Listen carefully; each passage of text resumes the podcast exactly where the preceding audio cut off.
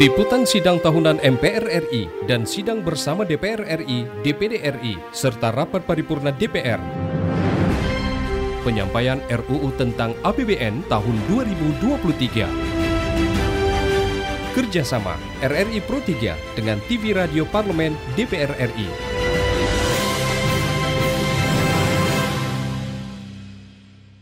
Baik pendengar Radio Parlemen dan Radio RRI Pro 3 Kembali lagi bersama kita di siaran bersama RRI Pro 3 dan Radio Parlemen tentunya Dalam acara Pidato Kenegaraan Republik Indonesia dan Sidang Tahunan MPR RI bersama DPR dan DPD RI Telah hadir bersama kita, Luna. Betul, siang hari ini di studio Gedung Parlemen ya, studio kita Iya. adalah anggota Komisi 6 DPR RI Pak Herman Hairon. Ya.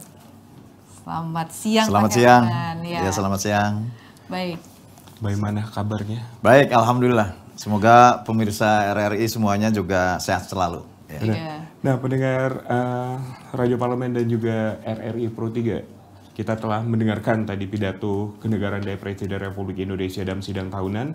Kita ingin menanyakan tanggapan terhadap pertumbuhan ekonomi tentunya Luna. Betul. yang Karena kan sangat eh, karena kan pertumbuhan ekonomi Indonesia ini diproyeksikan Bank Dunia juga kan cukup baik ya. Hmm. Trennya tuh masih tetap positif begitu. Dan ini kan menjadi sebuah optimisme tersendiri pemerintah kita bisa mengelola APBN dengan baik begitu Ya. Herman, ya.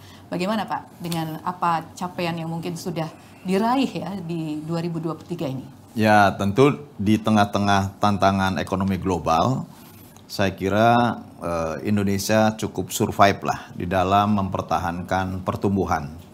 Karena instrumen pertumbuhan ini penting untuk mengukur terhadap eh, masa depan kesejahteraan dan perekonomian rakyat. Oleh karenanya, pertumbuhan ini menjadi pembicaraan yang serius dan momentum pidato kebangsaan kenegaraan tanggal 16 Agustus tentu momentum yang komprehensif karena ada perspektif yang disampaikan substansi yang disampaikan oleh Majelis Permusyawaratan Rakyat yang diwakili oleh Ketua MPR menyampaikan butir-butir pemikiran MPR. Kemudian DPD juga menyampaikan butir-butir pemikiran dari DPD. Dan Presiden kemudian menyampaikan hasil kinerja masing-masing lembaga negara. Kinerja ini juga sangat erat kaitannya dengan target-target yang ingin dicapai dalam pidato satu tahun sebelumnya. Di mana ketika menyampaikan nota APBN yang juga akan nanti disampaikan pada siang hari, tentu Presiden telah menyampaikan indikator-indikator capaiannya. Misal, tahun 2023 yang disampaikan pada pidato tahun 2022, tingkat pertumbuhan ekonomi yang akan dicapai adalah 5,3 persen. Kemudian inflasi 3,6 persen. Nilai tukar rupiah 14.800 per US dollar. Kemudian lifting minyak 610.000 barrel eh, minyak dan 1.100 barrel per hari gas. Tentu ini adalah eh, parameter-parameter yang kita bisa lihat pada penyampaian nota APBN yang akan nanti disampaikan oleh Presiden pada siang hari. Berikut dengan bagaimana capaian kinerja dari masing-masing lembaga yang semestinya tadi secara komprehensif. Tadi saya kira Presiden tidak secara komprehensif karena lebih condong apa yang disampaikan adalah kinerja di lingkungan eh, pemerintahan di kepresidenan. Dari menurut sudut pandang Pak Herman sendiri, apa capaian yang mungkin dirasa belum tercapai oleh pemerintah pada tahun 2023? pertumbuhan ekonomi misalkan, pertumbuhan ekonomi kan 5,3. Kemudian ada koreksi, ada kelambatan 0,2 persen, hanya 5,1 persen. Tentu ini baru dievaluasi sampai satu semester, ya sampai bulan Juli. Nanti pada akhirnya apakah memang 5,3 persen ini akan tercapai atau tidak? Kenapa kita eh, mempersoalkan terhadap angka pertumbuhan ini? Karena kalau angka pertumbuhan tidak tercapai, maka eh, pembukaan lapangan kerja pun tidak tercapai. maka target-target meningkatkan kesejahteraan juga tidak tercapai. Satu hal yang tentu memang menjadi catatan kami bahwa pertumbuhan ekonomi juga hanya jangan sampai hanya sekedar angka. Akibat dorongan stimulus-stimulus lainnya yang tentu ini juga berdasarkan terhadap angka. Namun Tapi tidak harusnya adalah ya. ya, Namun- harusnya growth Ah. with equity. Bagaimana juga pertumbuhan ini memiliki nilai tambah terhadap kesejahteraan rakyat. Jadi nilai realitas ini harus menjadi eh, aspek yang lebih diangkat, dikemukakan. Realitasnya benar nggak sih rakyat dengan pertumbuhan 5% rata-rata ini sudah sejahtera, sudah terpenuhi hajat hidupnya.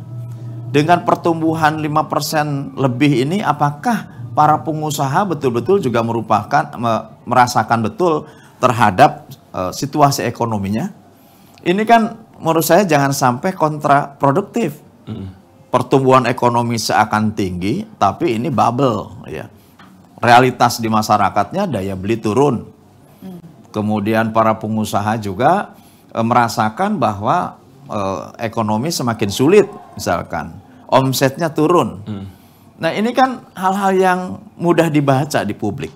Nah, oleh karena itu DPR harus dengan serius ke depan menurut saya untuk membahas indikator-indikator makro yang nanti akan disampaikan oleh Presiden, termasuk flashback bagaimana kinerja dari masing-masing lembaga negara yang ini juga secara komprehensif akan sangat menentukan terhadap masa depan bangsa kita.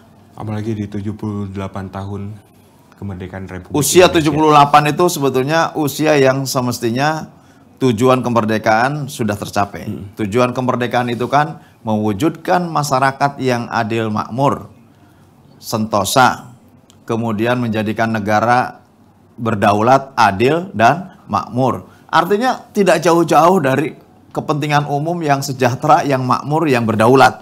Nah kalau indikatornya berdaulat, adil, dan makmur bisa terwujud, kita sudah merdeka betul. Tidak harus menunggu 2045. Oke, Gitu. baik. Pak Herman, tapi kalau eh, salah satu indikatornya, kemarin kan sempat eh, BPS be- berikan apa ya, rilis begitu, angka kemiskinan ekstrim yang turun, itu Ya. bisa jadi salah satu indikator berarti.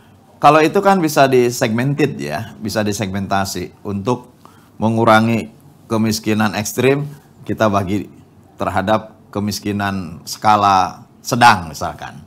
Ya pasti turun skala ekstrimnya karena sudah terbagi dalam pembagian skalanya gitu. Kalau misalkan dulu miskinnya tinggi, sekarang eh, rendah, tapi di situ ada ada segmentasi eh, masyarakat hampir miskin misalkan. Ah ini juga ini. Tapi lagi-lagi bahwa momentum kemerdekaan mari kita jadikan sebagai momentum yang optimis. Kita memiliki berbagai sumber daya alam yang luar biasa. Saya sepakat dengan presiden bahwa hilirisasi ini ke depan harus menjadikan tolak titik balik untuk kita melompat dari sisi perekonomian. Selain tadi nikel, boksit, kemudian ditambah lagi dengan yang non mineral yaitu eh, palm oil atau minyak sawit ataupun hasil sawit dan rumput laut. Ini luar biasa. Sangat sektoral ya yang disampaikan oleh presiden sangat sektoral, sangat teknis tetapi menurut saya justru ini yang bisa mesejahterakan masyarakat melalui sektor real yang bisa dibangun di wilayah-wilayah eh, produksi ataupun di wilayah-wilayah yang sumber daya alamnya cukup memberikan daya dukung gitu. Ya, apalagi memang Indonesia kaya sumber daya alamnya ya. Sudah saatnya ini dikelola sendiri ya. Sawit itu kan renewable, Ya. bisa diperbaharui. Kalau sudah tidak efektif atau tidak produktif, ya diremajakan, replanting.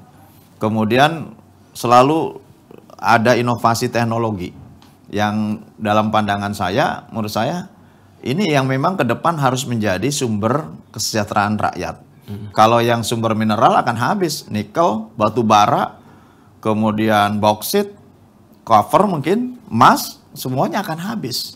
Tapi sawit, rumput laut, mungkin ke depan tanaman karet, ke depan mungkin juga tanaman-tanaman lain yang based on ini bisa menjadi eh, farmasi, ini bisa dijadikan sebagai sumber daya alam renewable yang bisa mesejahterakan masyarakat secara bersinambungan. gitu. Oke. Ya. Baik. Baik, terima kasih banyak atas waktunya Bang Hero. Semoga di 78 tahun ini Saya Indonesia selalu merasa optimis Indonesia meskipun mungkin ah, apa namanya terseok-seok dalam sebuah percaturan politik, tetapi dapat dipersatukan dalam satu visi misi tujuan eh, kemerdekaan yaitu mewujudkan masyarakat yang adil, makmur dan sentosa. Gitu. ya. Benar sekali. Baik pemirsa dan pendengar Radio Parlemen serta pendengar RRI Pro 3. Ya, nanti kita akan uh, kupas lebih jauh lagi ya bersama dengan beberapa narasumber yang lain masih dalam rangkaian siaran bersama RRI Pro 3 dan juga Radio Parlemen. Kita kembali ke studio. Liputan sidang tahunan MPR RI dan sidang bersama DPR RI, DPD RI, serta rapat paripurna DPR. Penyampaian RUU tentang APBN tahun 2023. Kerjasama RRI Pro 3 dengan TV Radio Parlemen DPR RI.